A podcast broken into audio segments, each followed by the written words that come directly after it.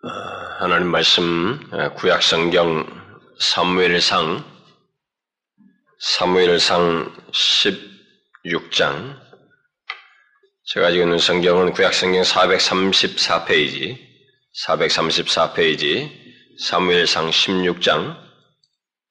음, 6절과 7절입니다만은 우리가 6절부터 어, 핵심은 7절 한 절인데 우리가 6절부터 13절까지 좀 한 절씩 교독합시다. 6절부터 13절.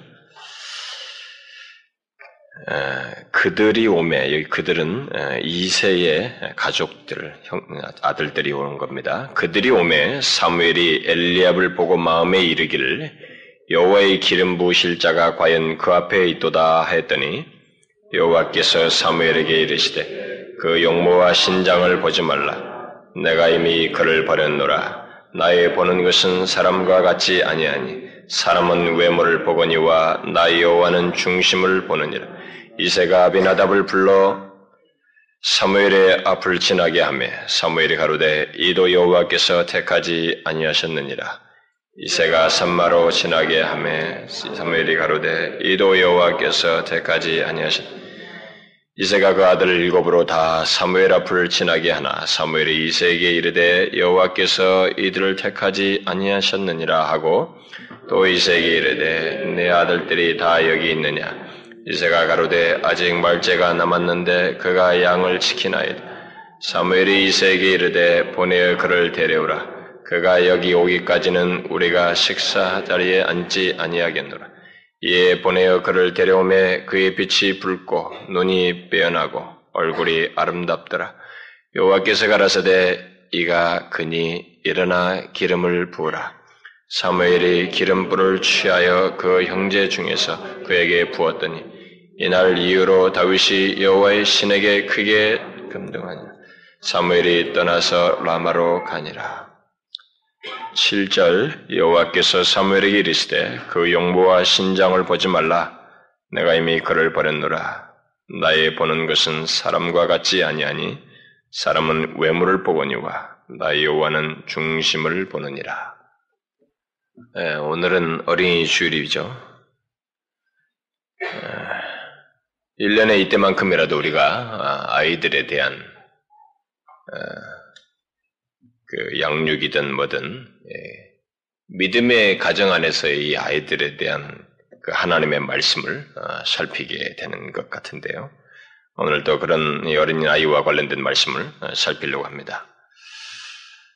아, 가정에서든 그 교회 안에서든 어, 우리들의 아이들을 우리들이 어떤 마음과 태도로 대하고 양육해야 하는지 또 그들을 돕고 섬겨야 하는지에 대해서 오늘 좀 살펴보기를 원합니다.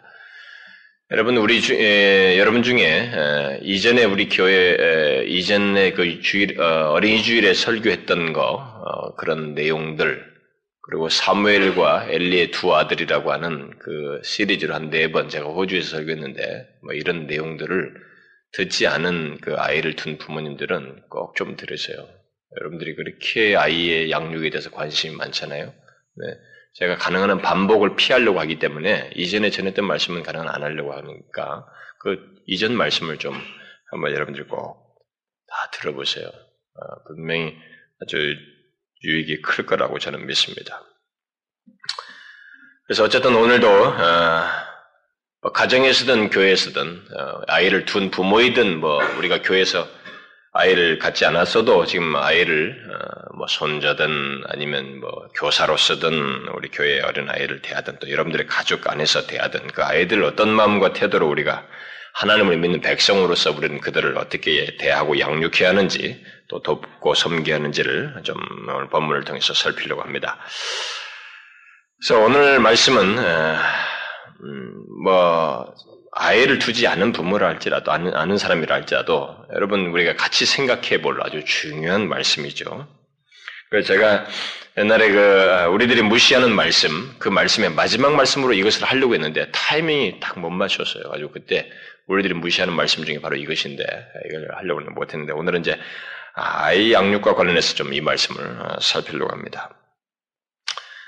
오늘 우리가 읽은 말씀은 하나님께서 어, 자신의 사람을 택하여 세우실 때 어, 떤 시각을 가지고 택하여서 세우는지를 어, 보여줍니다. 그리고 자신이 이렇게 기뻐하는 자가 어떤 사람인지를 이렇게 보여주고 있습니다. 본문의 배경은 여러분들 대부분이 잘 알고 있는 내용이죠. 하나님께서 이스라엘 왕인 그 사울을 패하기로 결심하고 난 뒤에 뒤은 이스라엘의 왕을 이렇게 마음에 두시고 미리 기름을 붓기 위해서 그 대상이 있는 그 이세의 집에 선지자 사무엘을 보내서 그의 아들들 중에 하나를 어, 하나에게 기름을 부으라라고 하는 그 내용 속에서 진행되는 것이 오늘 본문입니다.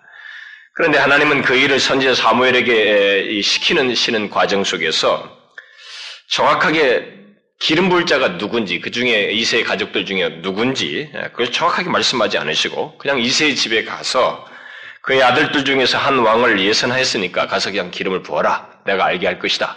이렇게만 어, 말씀을 하셨습니다.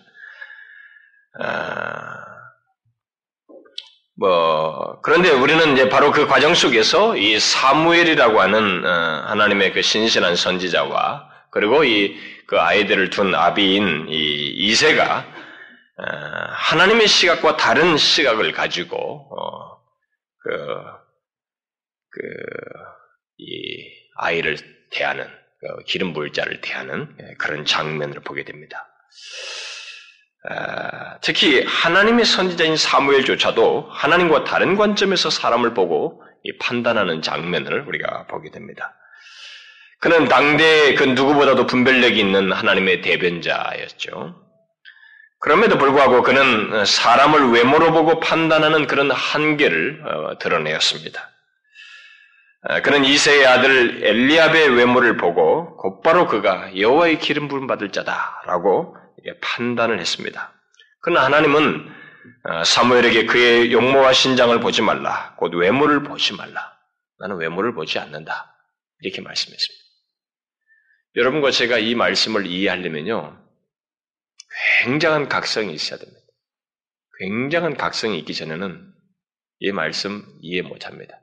뭐 머리로 들어서 대충 이것은 알지 모르지만 여러분들의 인격 깊숙이 새겨질 만큼 못 받아들여요. 이게 쉽지 않은 말씀입니다. 그래서 제가 이런 것을 좀 이해할 수 있도록 돕기 위해서 제가 지난번에 세례 공부할 때도 세례 문답할 때도 그런 얘기를 했어요. 하나님의 시각으로 우리들의 사람들을 보고 아이들을 보는 것을 여러분들이 아, 좀 우리가 성경을 통해서 배워야 되고 특별히 성경적인 관점에서 이 아이들을 자기들의 자식이든 다른 사람의 자녀든 볼 수 있어야 됩니다. 여러분들과 저는 에, 여러분들과 저에게 우리에게 주어진 이 아이들이 그러니까 이게 뭐 김 씨와 박 씨가 만나서 뭐 결혼해가지고 애를 낳, 애를 낳으면 이 두 부모 중에 닮다고요? 그대로 외모를 닮지 않습니까? 어떻게 이렇게 닮는지 몰라요. 그대로 닮습니다. 뭐가 닮아도 닮아요. 닮죠? 근데 우리는 자꾸 닮은 껍데기만 자꾸 보면서 그 닮은 것 속에서 이 아이를 어, 사랑하고 자기가 낳았으니까 이 아이를 키우는 쪽에 생각하는데 우리는 먼저 이 아이를 나를 닮았다는 것을 보기 이전에 나를 닮아서 나는 이 아이의 독특한 이 세상의 유일한 과거에도 없었고 이후에도 없을 이 아이, 우리는 그 아이의 이름을 김 뭐라고 이름을 지을지 모르지만 우리가 이름을 짓기 이전에 하나님이 아시는 한 인격체의 생명을 우리 둘 사이의 관계 속에서 주셨다는 걸 알아야 됩니다. 그걸 먼저 알아야 돼요. 하나님은 자신의 백성들 구원받을 자들을 그리고 이 세상에 존재할 모든 사람들을 다 하나님의 섭리 속에서 주권 아래서 다 허락하셔요. 그러니까 하나님의 영역을 벗어난 생명은 존재하지 않습니다. 그러면 그 생명 한 사람 한 사람, 그 아이, 껍데기는 우리를 닮을지 모르지만 그 아이의 인격체, 그 존재 자체는 하나님 자신의 주권 아래서 허락된 존재예요. 그걸 알아야 됩니다. 그래서 우리가 김 뭐라고 붙이기 이전에 이 아이를 하나님께서 우리 둘 사이에서 주시는 겁니다. 여러분들은 여러분의 부모를 통해서 여러분들이 존재하지만은 닮은 꼴로 나온 것 같지만 하나님이 존재케 하셨어요. 이 껍데기 이전에 한 인격체예요. 그래서 하나님은 흑인종이냐, 황인종이냐, 백인종이냐 이거 하나님 몰라요. 그것이 하나도 차등을 하나님의 눈에서는 보이지 않습니다. 이 사람이 세상에서 뭐 탁월하느냐, 뭐하냐, 직, 직급이 뭐냐, 이것이 하나님에는 하나도 보이지가 않습니다. 전혀 차등이 하나님에 보이지 않아요. 누구의 가문, 어떤 가계를 통해서 태어나든 그 아이의 독특한, 유일하게 전무후무한 한 인격체를 하나님께서 마음에 두시고 그 가운데 두셔 태어나도록 하셨기 때문에 하나님의 생명이에요. 하나님의 소유입니다. 그 소유를 우리에게 맡겼을 뿐이에요. 우리는 그런 객관적인 존재라는 것부터 먼저 알아야 됩니다. 그러고 나서 나에게 맡겨진 생명체로서 이 아이를 보고 양육할 수 있어야 됩니다. 지나치게 자기 소유인 것처럼 마음대로 대하고 지나치게 말이죠 아동 학대를 하고 또 무시하고 짓밟고 또 마땅히 하나님 주신 생명을 하나님께로 양육해야 되는 것도 하지 않고 어? 부모로서 책임을 잘못하는 건 다 하나님 앞에 심판받을 내용이에요. 책임을 물을 내용들입니다. 우리는 그것부터 좀 그런 하나님의 시각부터 좀 가져야 돼요. 그렇게 여러분 객관적으로 보시면 이 아이가 달라요, 여러분. 다른 존재입니다. 다른 존재로 보여요.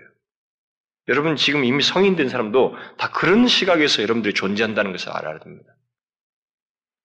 그리고 여러분들이 허락된 것도 아이고 나 닮았네 해가지고 사랑하는 나 닮기 전에 이 아이의 한 생명 인격체를 하나님이 이미 마음에 두시고 우리 관계 속에서 주셨을 뿐이에요. 그리고 하나님은 전혀 껍데기에서 보지 않아요. 우리는 바로 이런 문제를 오늘 본문에서 말한 이런 시각들을 배우려면 정말 많이 배워야 돼요. 많이 배워야 됩니다. 왜냐하면 우리는 여기서 거의 다 실패합니다. 여기 선지자 사무엘조차도 이 세대 속에 젖어서 살고 풍조 속에 살고 있기 때문에 그런 한계를 드러내고 있습니다.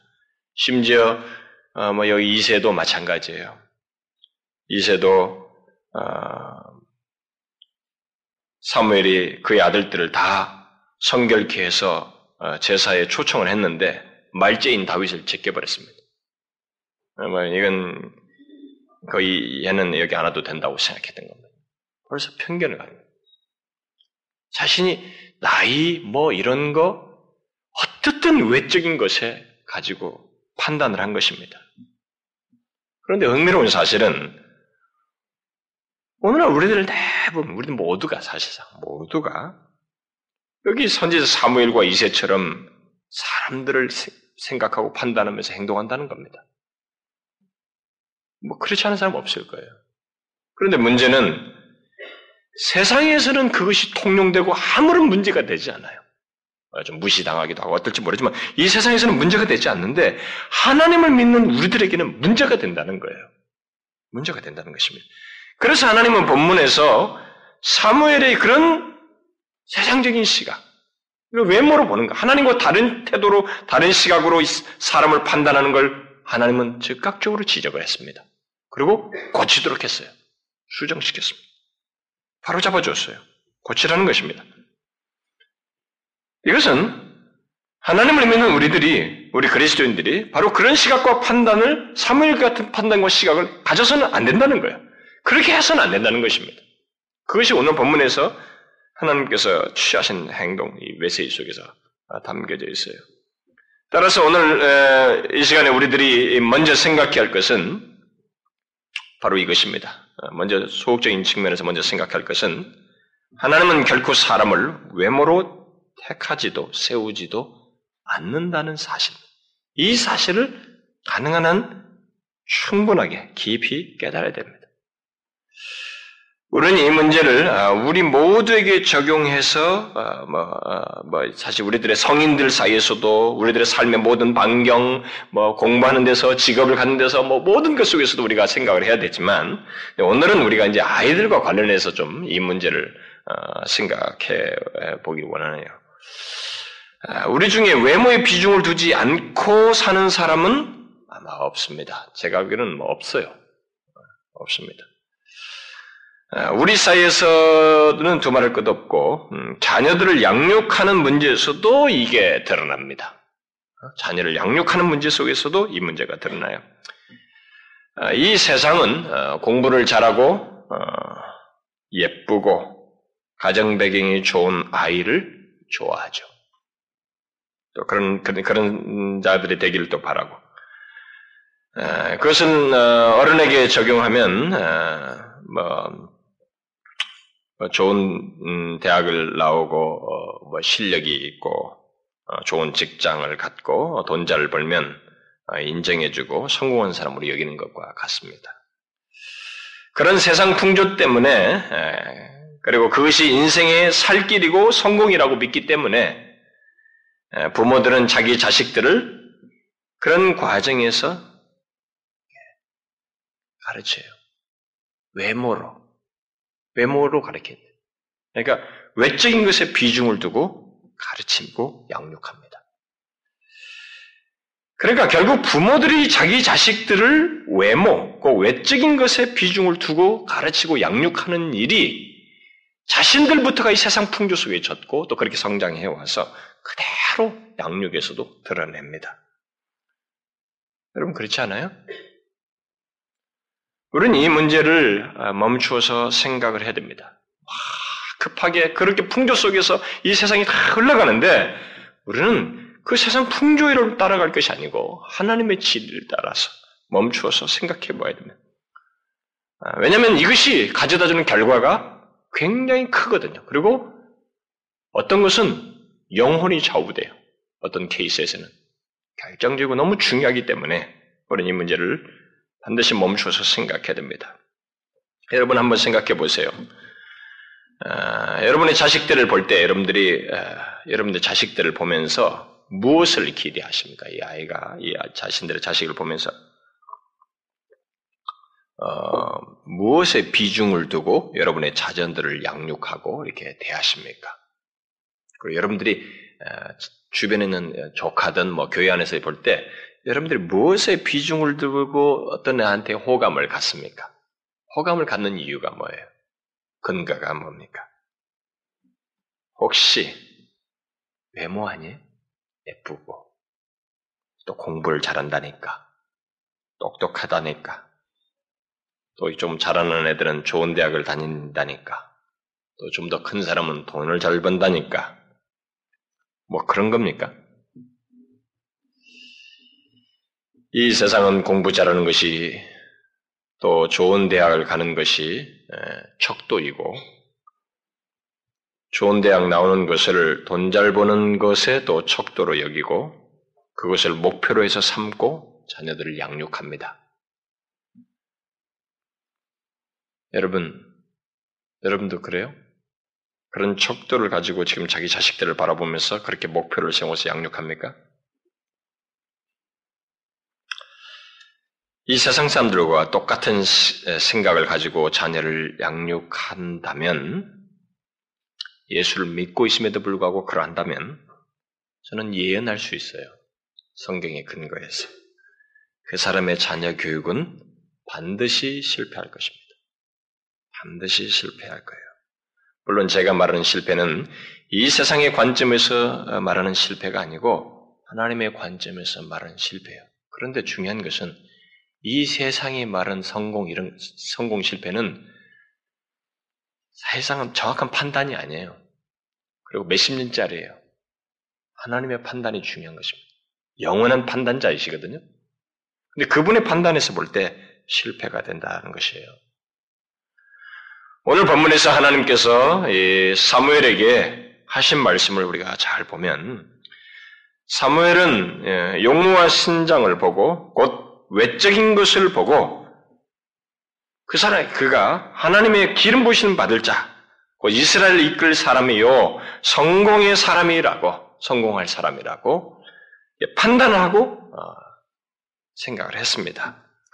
여기서 물론 외모는 어, 단지 이런 우리가 말하는 외모와 신장 이것만 말한다고 할 수 없어요. 음. 오늘날 우리들이 중시하는 외적인 모든 것을 어, 말한다고 어, 말할 수 있습니다. 뭐 가정 배경, 출신 성분, 실력, 재력, 외모 뭐 이런 것들을 다 망라한다고 말할 수 있습니다. 그러나 하나님께서 그런 외모를 가진 이 엘리압에 대해서 오늘 본문에서 분명하게 판단을 해주고 있습니다. 우리가 알지 못하는 사무엘이 전혀 알지 못하는 것을 하나님 벌써 아시고 판단하고 있어요. 외모는 탁월할지 몰라도 곧 외적인 것은 성공할 자로 성공한 자로 보였을지 몰라도 영원하신 심판자 하나님은 내가 임을 내가 이미 그를 버렸노라 이렇게 말했어요. 그를 버렸다는 거예요. 그 말은 그는 하나님 자신을 위해서 택하여 세울 자로서 적합하지 않다는 것입니다. 그런 중심과 상태를 가지고 있다는 거예요. 그럼 어떻게 하는 것인가? 뭐 공부를 잘하도록 돕는 일을 그만두라는 것인가? 우리 자녀들이 공부를 잘하도록 또 좋은 대학을 가도록 또 사회에서 영향력 있는 사람이 되도록 또 돈 잘 버는 사람이 되도록 하지 말라는 것인가? 물론 그런 말은 아니에요. 우리는 아이들에게 공부하도록 도와야 합니다. 자문서에서 그런 말을 했잖아요. 아이의 마음에는 미련한 것이 얽혀 있다고. 그 본성적으로 공부하기 싫어하고 뭔가 훈육받는 걸 싫어합니다. 인간의 본성이에요, 그게. 아이의 마음에는 미련한 것이 얽혀 있습니다. 그러므로 자문, 기, 자문 기자가 말하기죠. 징계하는 채찍을 통해서 그 마음 속에 있는 미련한 것을 내가 쫓으라는 거예요. 그래서 우리는 적절하게 훈육을 해야 되고 징계하는 채찍이 있어야 됩니다. 그래서 뭔가 우리에게 도와야 돼요. 세상적인 차원에서 말하는 그러나 세상적인 차원에서 말하는 성공을 하나님은 오늘 본문에서 보다시피 인정하지 않고 있기 때문에 일단 우리가 지금 생각해야 될 것은 세상적에서 말하는 오늘 본문과 무관한 그런 오늘 본문의 말씀을 전혀 의식치 못한 자녀 양육을 우리는 배제해야 된다. 그러니까 외모, 외적인 것을 가지고 성공을 꾀하려고 하는 이런 것에 우리는 일단 버려야 된다는 거예요. 아, 저는, 예, 이, 그, 세상적인 차원에서 말하는 그 성공을 아, 하나님께서 인정하지 않고 실패로 여기는 아, 이런 사실을 무시하고 그냥 세상적인 성공, 예수를 믿으면서도 세상적인 성공을 막 꾀하면서 그것을 하나님이 주신 모든 축복이라고 아, 들이 그냥 간증을 하면서 어, 자식을 양육하다가 진짜로 하나님의 시각에서 실패하는 그런 사람들을 참 많이 알고 있어요. 많이 듣기도 했고 보기도 했고. 어, 제가 그동안에 그런 사례들도 여러 차례 얘기했습니다. 제가 어린이 주일날 이런 때 많이 말했는데 뭐 어려서부터 오직 공부, 좋은 대학, 뭐 세상적인 성공, 뭐 그런 것을 막 자식들에게 막 얘기하면서 어, 그저 후에 좋은 대학을 가고 좋은 직장을 얻고 뭐, 뭐 유학까지도 갔다 와서 사회에 영향력 있는 사람이 뭐 이렇게 되도록까지 막 하긴 했는데 근데 문제는 뭐냐면 주님의 품에 돌아오질 않아요. 그런 사례들이 적지 않습니다. 물론 그들 중에는 가끔 부모의 요청을 따라서 주일 낮예배에 참여하는 사람들도 있어요. 그렇게 성장을 하고 어느 정도 사회적인 입지를 가지고 나오는 사람도 있습니다. 그러나 그들의 마음은 예수 그리스도를 자신의 주로 인정하며 살지 않습니다. 오히려 자기 부모가 너무 종교적이기 때문에 저렇게는 예수를 안 믿겠다는 생각을 가지고 있어요. 여러분 제가 그런 상담 많이 했어요. 제 앞에서 노골적으로 이렇게 말합니다. 아, 우리 부모들 같이는 나는 예수는 안 믿겠다. 아, 저도 뭐 신앙은 있고 하나님 인정합니다. 그러나 신은 제가 볼 때는 하나님 인정하는 게 아니고 머리로 인정하는 거예요. 로드십이 안 돼 있는 거예요. 주재권이 안 돼 있어요. 머리로만 인정하는 거죠. 자신이 판단하는 거예요. 자신이 뭐 하나님 기독교를 가지고 한수 아래로 놓고 판단하는 그러면서 교회 다니는 것을 가지고 자신이 지금 잘 믿고 있다고 생각하는 결국 주님의 품으로 안 돌아오는 자식이에요. 왜냐면 어려서부터 이렇게 키웠거든요. 오직 공부 공부했거든. 그것이 하나님보다 우위에 있었기 때문에 이 사람이 장성에서도 하나님을 우위에 못 두는 거예요. 못 둡니다. 자신이 판단, 자신이 배운, 그렇게 배운 성장권에서 가진 사고방식과 지식이 판단자가 되지, 하나님을 인정하지 않아요. 그들은 하나님 앞에서 오늘 본문에 나오는 마치 엘리압 같은 사람들로 존재합니다. 여러분, 이 엘리압은 이스라엘이 블레셋과 싸울 때, 오늘 본문에 말고 나중에 뒷부분에 가면은 블레셋과 싸울 때 골리앗이 이스라엘의 하나님을 모욕했잖아요. 이스라엘 하나님을 모욕해도 마음이 움직이지 않았습니다. 이 엘리압은 그런 것에서 하나님의 이 일을 모독당해도 전혀 믿음을 발휘하진 않았어요. 다시 말해서 그가 알고 있는 하나님은 그냥 머릿속에 있는 하나님에서 자신의 삶을 지배하는 살아계신 하나님으로 믿지 않았습니다. 인정하지 않았어요. 그 상황에서. 그래서 그는 다윗이 마침 거기 왔거든요. 싸움 뛰고 오다가 이 골리앗이 하나님을 모독하는 걸 보고 굉장히 분개했습니다. 하나님 모독하는 걸 참지 못했어요. 막 분개했을 때 다윗에게 와서 이 엘리압이 말하기는 뭐래요. 노골적으로 분을 내면서 그의 행동을 교만과 성경에 기록됐어요. 교만과 마음의 완악함으로 말했습니다. 네가 교만하고 마음이 완악해서 감히 이런 말을 하는 것이다라고 다윗의 말을 듣고 판단했습니다. 그러니까 다윗의 신앙적인 동기를 이해하지 못했습니다. 그러니까 그런 자식들은 부모의 순전한 신앙조차도 이해를 못합니다. 그거 다 너무 미신적이어서 너무 잘못돼서 자기가 잘난 줄 알아요. 엘리압은 이해 못했습니다. 다윗처럼 하나님을 실제적으로 믿질 않았어요. 하나님의 영광도 생각지 않았습니다. 그래서 다윗이 종교적인 열심과 개인적인 신념으로 이렇게 그러는 줄 알았어요. 교만하게. 그래서 여러분 오늘 본문에서 하나님이 엘리압을 버렸다고 그러죠. 왜 버린 줄 알아요? 다 이유가 있네. 중심이 없었어요, 중심이. 하나님이 그 중심으로 봤을 때 전혀 아니었습니다. 겉모양은 외적인 것은 매력적이에요. 사무엘조차도 깜짝 속을 정도로 매력적이었지만 사람들이 인정할 만한 조건을 가지고 있었지만 하나님 보실 때는 아니었어요. 실패인 것입니다. 여러분 이런 사실을 아십니까? 이런 사실을 알매도 불구하고 여러분의 자식들을 이 엘리압처럼 키우시겠습니까? 외적인 것만 잘 갖춘 자식으로 키우겠느냐는 거예요.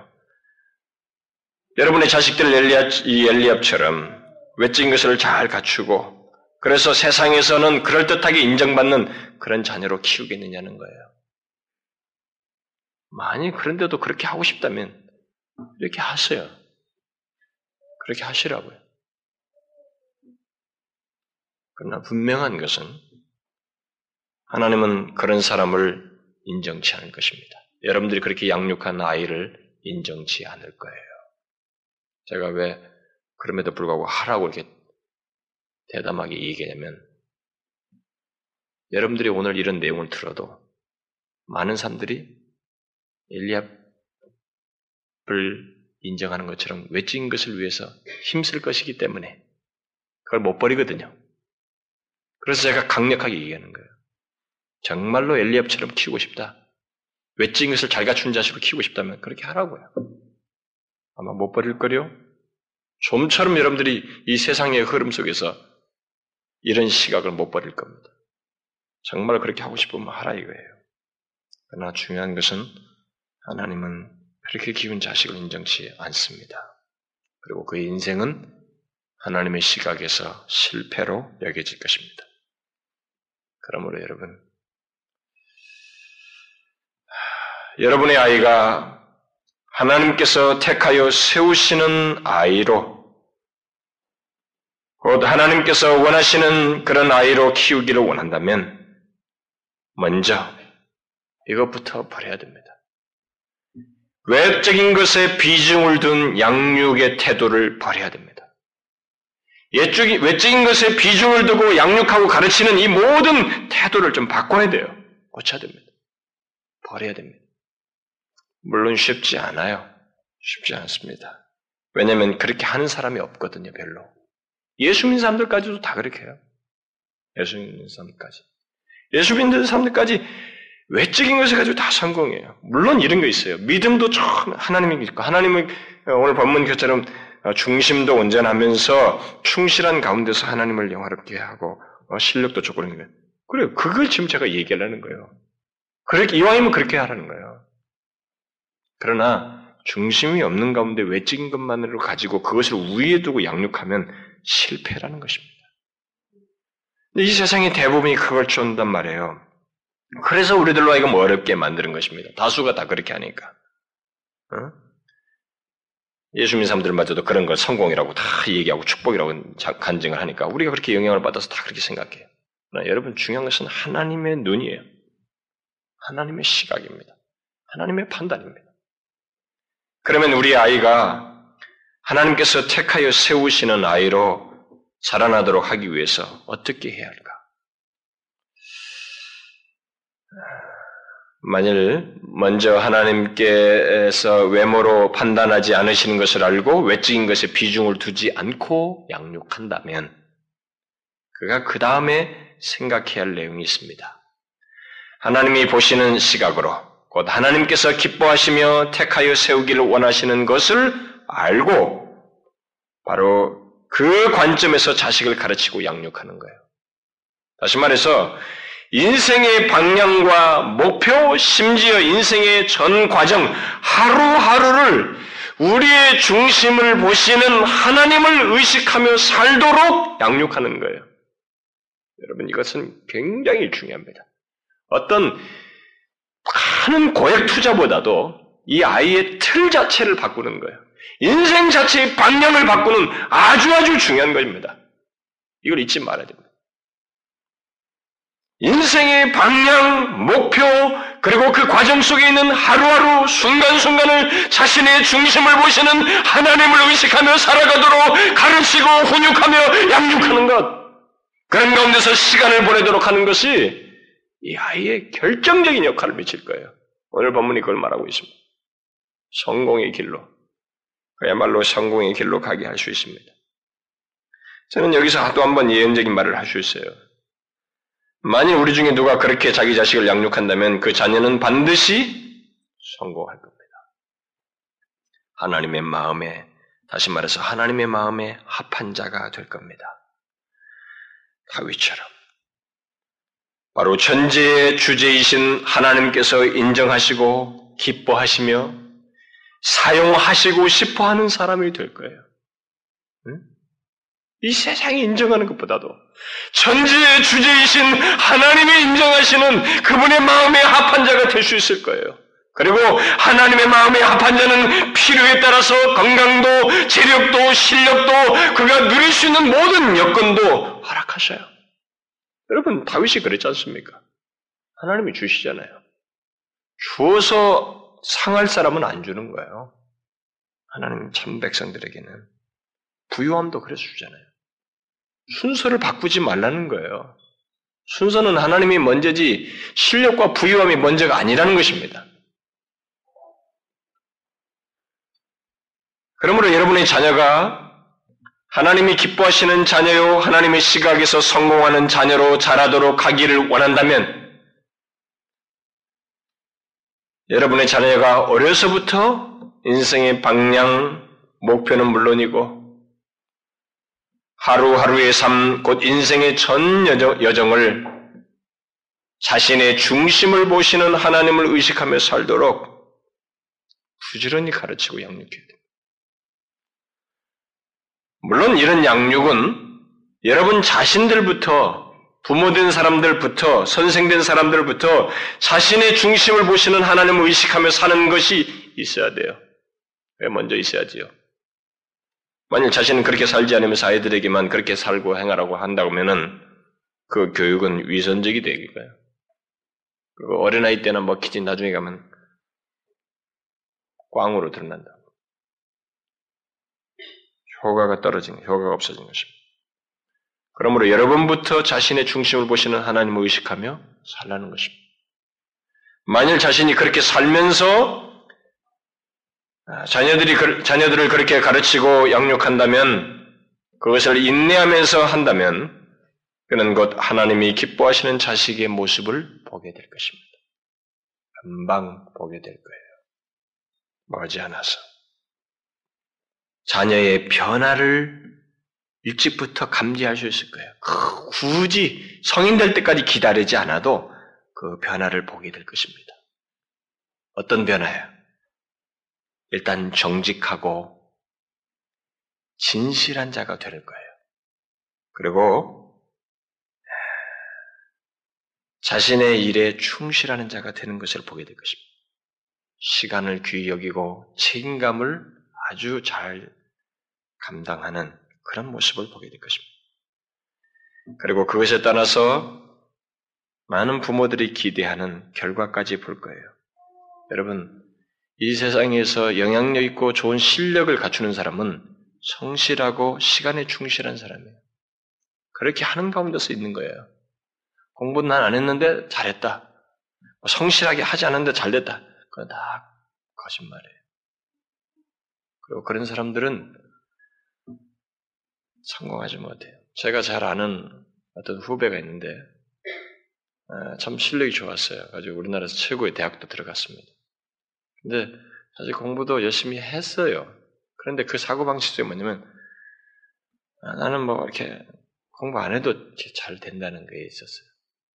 근데 겨우 그 대학 졸업하고 지금 아주 빈번 참좀 궁색해요.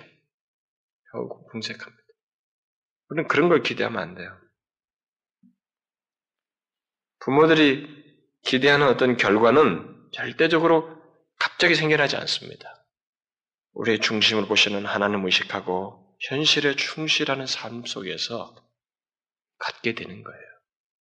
그래서 그 뿌리가 오늘 본문 말씀이에요, 사실은. 그런 사람들은 여러분들이 부모들이 보통 자식들에게 기대하는 결과를 보게 됩니다. 어떤 결과예요? 어, 우리들의 아이들이 뭐 공부를 잘하고 뭐 실력 있는 사람이 되고 결국 사회에 영향력 있는 그런 아이가 되는 것, 어, 뭐 그런 거, 음?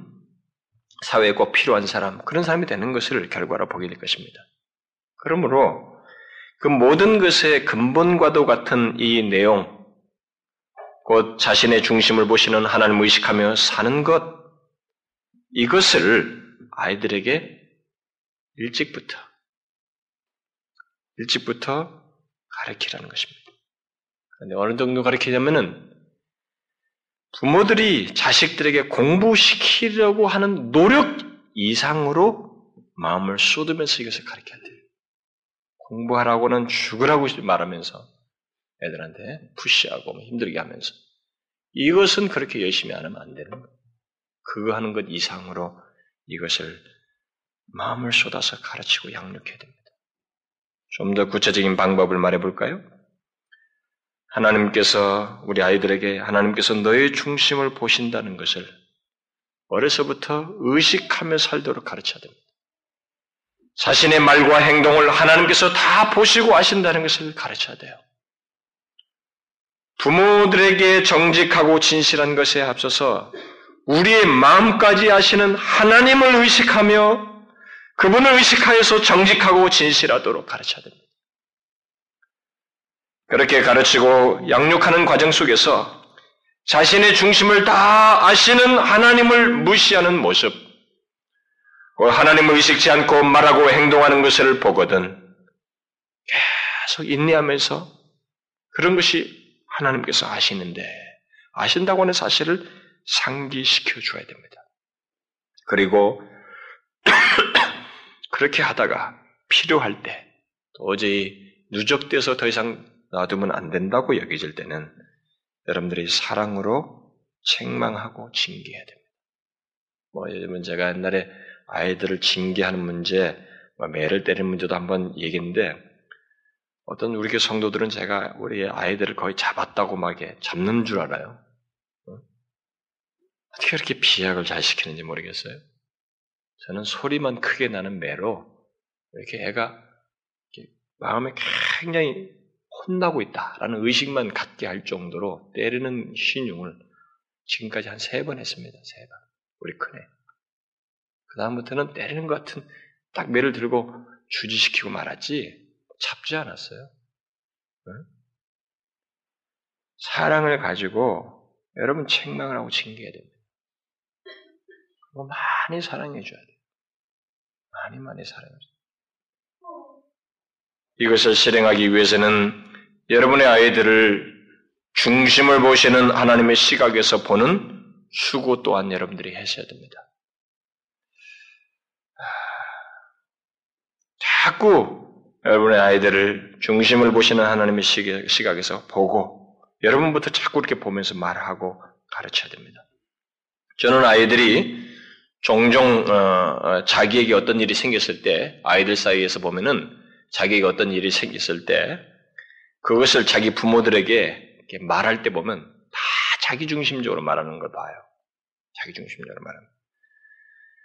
제 아이도 그렇고 어, 대부분의 아이들이 다 그런 걸 봅니다. 그리고 저 또한 성장 과정 속에서 그랬던 것이 기억이 아주 생생해요. 뭐 많이도 특별한 사건들은 기억이 납니다. 뭐 항상 그게 삶 속에 만연됐겠습니다만은 그게 습관이 됐겠지만은 기억이 나요. 음? 에, 저희 부모야 뭐 제가 착하고 순진했다고 막 생각 그때부터 그때도 하고 그랬었습니다만은 저는 지금도 기억합니다. 제가 초등학교 때 제가 잘못한 것을 혼날까봐 친구에게 덮어씌워서 그 위기를 모면한 기억이 있어요. 그리고 어, 그, 막, 그, 그래, 놓고 막 떨었죠. 어, 들킬까봐. 그래, 떨기도 하고 그랬고. 또 중학교 시절에도 제가 어떤 것을 하기가 싫어서, 하기가 싫어가지고, 하기 싫어서 안 했는데, 주변의 형들이 나를 괴롭혀서 안 했다고 거짓말을 함으로써, 그 거짓말도 아주 굉장히 심각하게 해가지고, 우리, 완전히 우리 어머니가 속았어요. 그래가지고 결국은 나를 그 데리고 갔잖아요. 그 대질해가지고 그 얼마나 제가 무안했겠습니까? 형들 앞에서 완전히 도둑놈 이 거짓말쟁이 그래가지고 제가 좀 무한했죠. 거짓말을 했다. 그런데 흥미로운 사실은 그런 모습이 다 있어요. 여러분들 유아들 보면 우리가 의식해서 기억이 장치가 있으니까 나오는 것이고 유아들은 기억도 못하고 그런 일을 합니다. 유아 유치부들 보게 되면 다 그렇게 해요. 부모들은 보통 자기 자식들의 말만 듣고 막 무조건 자기 자식들은 믿거든요. 근데 여러분 그렇게 하면 안 됩니다. 아까도 말했다시피 자꾸 자신들의 아이를 영혼, 하나님의 영혼으로 보고 예, 객관적으로 너무 주관적으로만 보려고 하지 말고 객관적으로 좀 볼 수 있어야 돼요. 예, 사실과 다른 말을 한다는 것도 파악해 봐야 됩니다. 그 이유는 여러분들이 잘 아시잖아요. 타락 이후에 아담이 했던 것처럼 인간은 죄성을 가지고 있기 때문에 이 아담 같은 행동을 합니다. 예? 회피적인 태도를 취하는 거예요. 아담이 그랬잖아요. 아담은 회피적이었어요. 죄를 범해놓고. 자기중심적이고 자기 보호적이고 회피적인 태도로 거짓말을 했잖아요. 둘러붙이고. 그게 인간이에요. 그게 어려서부터 있는 겁니다. 타락한 본성 때문에. 그런데 제가 언젠가 어, 어린이 주일에 말했던 것처럼 부모들은 자식이 자기 자식이 관한하는 눈과 귀가 먹게 돼 있어요. 그래서 자기 자식 말이면 꼴딱 넘어갑니다만은 여러분 여러분의 아이를 그의 중심을 보시는 하나님의 시각에서 보려고 해야 됩니다. 그래서 여러분의 아이 말이 틀릴 수 있어요. 과장되고 자기중심적으로 말한 것일 수 있습니다. 그게 하나님의 그의 중심을 보시는 하나님 그걸 상기시켜야 됩니다. 아예. 그래서는 안 된다는 걸 깨달아야 돼요. 그걸 어려서부터 깨달으면서 살아야 됩니다. 이게 그 한 행동이 아니라 삶의 전반에 영향을 미치는 강력한 의식이 돼요. 그 의식 속에서 삶의 모든 것, 관계, 인간관계, 일 처리하는 것, 책임감, 자기에게 맡겨진 일, 시간을 보내는 것, 이 모든 것에 영향력을 미치기 때문에 이것을 꼭 가르쳐야 됩니다. 내 자식, 내 자식 하면 안 돼요, 여러분. 그런 과정 속에서 자식의 거짓이 드러나건, 드러나면은 어느 순간에 이게 좀 크다 싶을 때는 한 번 정도는 중심을 보시는 하나님 앞에서 그런 것이 얼마나 무서운 죄인지를 인상 깊게 이 아이에게 가르치고 필요할 때는 징계와 채찍을 해야 됩니다. 그것이 정말로 마음을 두렵게 할 만한 내용이 되도록 가르쳐야 돼요. 채찍도 해야 됩니다. 하나님께 예배하는 것에서도 우리의 중심을 보시는 하나님을 알도록 해야 되고, 부모에게 약속한 것을 진행하는 것에서도 그런 걸 배워야 되고, 자신에게 해야 할 일, 맡겨진 일을 책임감을 감당하는 데서도 중심을 보시는 하나님을 생각하며 행하도록 해야 되고, 또 TV나 컴퓨터 하는 이런 시간을 지키는 데서도 중심을 보시는 하나님을 기억하고 지키도록 가르쳐야 되고, 시간을 허비하는 문제에서도 중심을 보시는 하나님을 의식하고, 그걸 자신이 책임감 있게 할 수 있도록 가르쳐야 되고, 친구 관계 속에서도 이 모든 것 속에서 중심을 보시는 하나님 앞에서 행하도록, 정직하게 행하도록 가르쳐야 됩니다. 공부도 요행으로 하기보다는 중심을 보시는 하나님을 의식하고 자기 실력을 쌓도록 가르치고 양육해야 됩니다. 그래서 받아온 성적이 좋은 것보다 이거 보고 그냥 상, 뭐 돈 주고 뭐 사주고 그러지 말고 받아온 성적이 좋은 것보다 중심을 보시는 하나님을 의식하여 성실하게 공부했는지 그 그렇게 해서 공부한 것을 칭찬하는 부모가 돼야 됩니다. 부모부터가 어떻게 해서 성적만 잘 받아 오라면 안 됩니다. 이 아이를 결과에 가서 더 망하게 만들어요.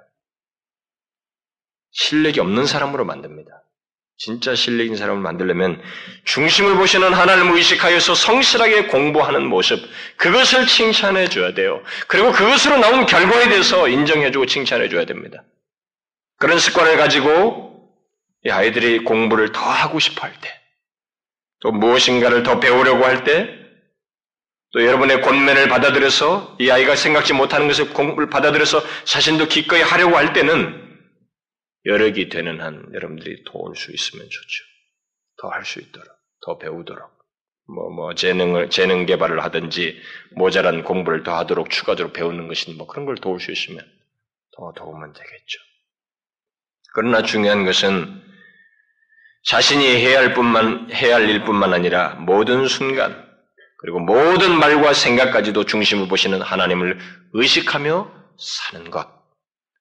그리고 막연하게 공부하고 좋은 대학 가고 좋은 직장 갖고 무엇이 되고 돈 잘 버는 것이 아니라 무엇이 되고 어떤 상황과 위치에 오르든 자신의 중심을 보시는 하나님의 마음에 합한 사람이 되고 싶어 하는 삶의 방향과 목표를 갖도록 가르치는 것.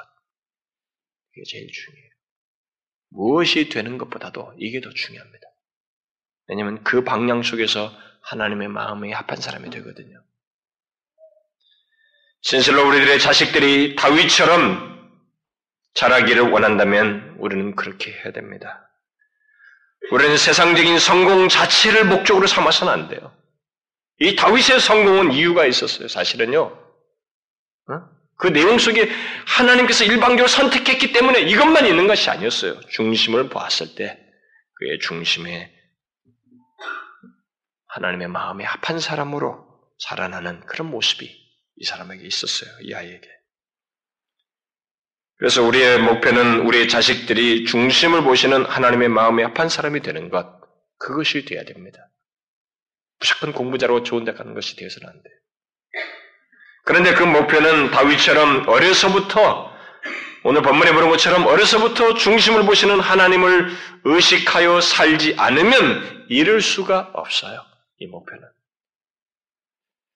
그런 면에서 우리 자식들을, 자식들이 아무리 공부를 잘하고 세상적으로 성공을 해도 하나님의 마음에 합한 자가 되지 않으면 그것은 실패라는 것을 아이에게 미리 가르쳐야 돼요. 그건 실패다. 네가 아무리 세상에서 잘 돼도 그렇지. 하나님 마음에 합한 자가 되지 않는다면 너희 중심을 하시는 하나님을 기억하고 그분을 인정하며 높이는 삶을 살지 않는 그런 성공은 실패다. 라고 가르쳐야 됩니다. 미리 가르쳐야 돼요. 그래서 공부를 해도 중심을 보시는 하나님의 마음에 합한 사람이 되기 위해서 공부를 하도록 해야 하고, 어떤 직장을 가져도 그것은 하나님의 마음에 합한 사람이 되기 위해서 그 직업을 갖도록 가르쳐야 됩니다. 항상 그런 삶의 방향과 목표를 가지고 살도록 돕고 권면해야 됩니다. 그리고 그렇게 양육하기 위해서 한 가지 더 방법적인 걸 덧붙인다면 우리들의 아이들의 우리들의 아이들이 중심을 보시는 하나님을 의식하며 살도록 본을 보이고 가르칠 뿐만 아니라 그렇게 자라도록 하나님께 기도해야 돼요. 자식을 둔 부모는 자식을 위해서 기도해야 됩니다. 하나님을 의지하지 않고 그렇게 될 수 있다고 생각하는 것은 아예 생각지도 말아야 됩니다. 여러분, 제가 주일날 어른들하고 인사하고 나서 아이들을 이렇게 식사 이후로든 어쨌든 아이들에게 한 번씩이라도 보고 만나 이렇게 뭐라도 한 번씩 쓰다듬는 거 제가 왜 그런지 알아요? 제가 간단간단히 기도해요, 아이들에게.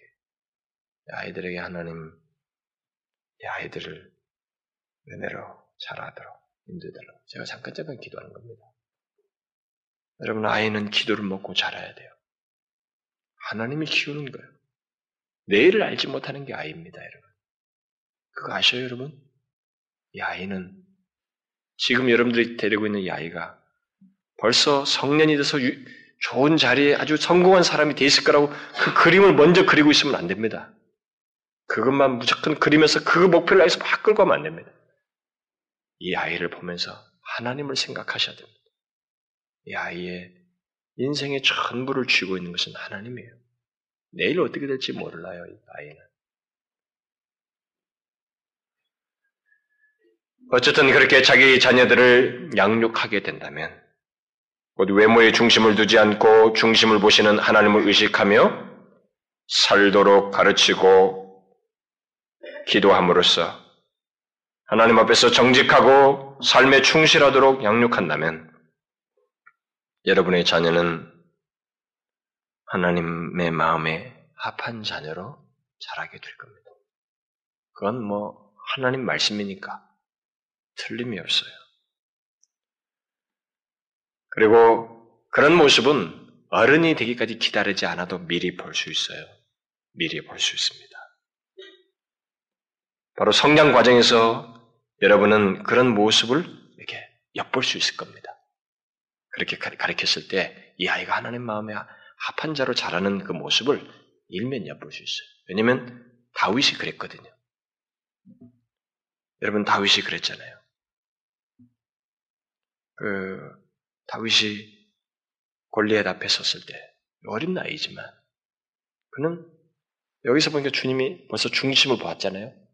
중심을 못했겠죠? 채웠죠? 근데 그 이후의 사건이에요.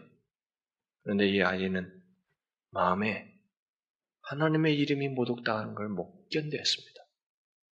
그래서 여러분들이 최소한 두 가지의 특성을 볼 수 있을 거예요. 그렇게 이걸 오늘 본문 말씀에 입각해서 여러분들이 아이를 양육하게 되고 마음의 중심을 보시는 아이를 이렇게 양육을 계속 하게 될 때, 그걸 의식하며 살도록 양육하게 될 때, 아마 그걸 굳이 성장하지 않아도 지금부터 여러분들이 조금씩 조금씩 엿볼 수 있는 성장 과정에서 엿볼 수 있을 거예요. 소극적으로는 하나님을 속이고 하나님을 무시하는 것, 또 하나님이 무시당하는 것을 힘들어하는 것을 보게 될 겁니다. 여러분 그게 가벼운 거 아니에요. 그게 하나님 마음의 합한 자로 성장하는 사인입니다. 어려서부터. 그의 영혼이 깨짐, 깨어나면 깨어날수록 더욱더 그것을 선명하게 드러낼 거예요. 그리고 자신부터 하나님을 속이지 않고 정직하려고 하는 모습을 보일 겁니다. 그래서 다윗처럼 자기에게 맡겨진 일을 책임감 있게 하는 것을 보게 될 거예요. 여러분, 다윗은 이때 당시만 해도, 불록을 어린 소년치기만 해도, 그 양치기로 있으면서 굉장히 충실했습니다. 그 양을 보호하는데 양이 사자들이 있는 짐승에게 물리면 돌맷, 돌맷돌, 물맷돌 던져서 쫓아냈어요. 어떻게 해서 그 양을 뺏어왔습니다. 그렇게 책임감이 있어요. 자기가 맡겨진 거. 여러분, 그걸 볼 거예요. 아이들이 중심을 보시는 하나님 의식하면서 살아가는 모습이 그게 그런 책임감에서도 드러난다. 그리고 적극적으로는 하나님이 기뻐하시는 것을 아이가 기뻐하고 그의 영광을 다윗처럼 그의 영광을 귀히 여기는 것을 보게 될 것입니다. 다윗이 그랬잖아요. 그는 하나님 모욕당하는 걸못 참았습니다. 그 어른들도 못하는 걸 이 아이의 마음에는 있었어요. 하나님을 향한 그런 마음이 있었다. 하나님의 영광을 귀히 여겼어요. 우리가 외적인 것보다 중심에 모신 하나님을 의식하며 살도록 가르친다면 우리는 그런 모습을 일찍부터 볼 수 있어요. 볼 수 있을 겁니다. 그러면 여러분, 우리들의 자녀들을 그렇게 가르치고 양육하도록 이 말씀을 명심하시고 모든 것의 뿌리예요. 그냥 허실실 넘어가지 마세요. 이 아이의 못된 버릇과 잘못된 행동과 거짓을 하면서 자기 중심적으로 하는 이런 것들을 그냥 지나가지 마시라는 거예요. 빨리 중심을 보시는 하나님을 그에게 가르쳐서 그걸 의식하며 살도록 양육하시라는 겁니다. 완전할 수는 없지만 우리가 그렇게 의식하면서 그렇게 양육을 하고 노력을 하고 있다면 그것은 열매로 맺어질 거예요. 어느 분량이든 열매로 맺어질 것입니다. 그리고 여러분, 장성한 여러분, 여러분들도 한때 자식이었잖아요. 그렇죠? 여러분들도 자식이죠. 지금도 자식이고. 여러분들은 자식으로서 그렇게 잘하고 있습니까? 여러분의 중심을 보시는 하나님을 의식하며 살고 행동하고 말하십니까? 지금부터라도 여러분들의 남은 여생 속에서 하나님이 여러분들과 함께하셔서 역사하고 도우시기를 원하신다면 여러분들의 중심을 보시는 하나님을 기억하고 성실하시고 하나님 주신 시간을 귀히 여기며 여러분들에게 맡겨진 일을 소중히 여기고 시간을 귀히 여기고 오늘 주신 하나님께 오늘을 성실하게 사는 그분을 의식하며 사는 그런 모습을 가셔야 됩니다. 무슨 어떤 직업을 갖든 어떤 위치에 있든 지금부터라도 그렇게 하셔야 됩니다. 하나님은 그런 자에게 그냥 놔두지 않아요. 도우십니다. 오늘 말씀은 절대로 거짓이 아니에요. 다윗은 이것 이후에 정말로 귀한 사람이 됐습니다. 하나님 마음에 합한 사람이 됐습니다. 그래서 그는 왕이 됐을 때도 자기를 그 자리에 올리신 분이 하나님이라고 인정했습니다. 자기에게 주신 모든 부여가 하나님 주셨다고 인정했어요. 하나님께 감사했습니다. 모든 것을 하나님께 돌렸습니다. 그게 뭐예요? 중심을 보시는 하나님을 의식하게 됩니다. 시편을 보세요. 내 심사를 통촉하시고 내 마음을 다 아시고 그는 항상 고백했습니다. 하나님은 자신의 모든 것을 아신다. 보세요, 여러분. 시편 읽어보시라. 그게 성장에서도 계속 의식하며 살았고 그러니까 그렇게 성실했어요. 정직하고 흠이 좀 있었지만 그건 모든 사람에 비하면 정말 먼지 같은 거예요. 오늘 말씀을 기억하시고 외적인 것을 위해서 목표를 두지 마시고 먼저 우리의 중심을 보시는 하나님을 기억하고 양육하세요. 여러분 자신도 그렇게 사십시오. 기도하겠습니다. 하나님 아버지, 우리를 유일 독특하게 창조하시고 이 세상에 존재하게 하시고 세상 사람들이 우리를 어떻게 판단하든 우리들의 아이를 어떻게 판단하든 그 아이는 하나님 주신 하나님의 소유로서 생명인데 하나님에게 귀한 생명을 우리가 외모로 판단하며 또 외모의 모든 것을 비중을 두고 가르치고 행하는 어리석은 우리들을 주님 용서하여 주옵소서. 우리가 이제 사무엘에게 직접 가르쳐서 깨닫게 하신 주님의 말씀대로 중심을 보시는 하나님을 의식하며 살도록 아이들에게 양육할 뿐만 아니라 우리들 또한 그렇게 삶으로써 하나님의 인도와 주님의 인정과 주님이 기뻐하시는 자로 세워지게 해 주옵소서. 예수 그리스도의 이름으로 기도하옵나이다. 아멘.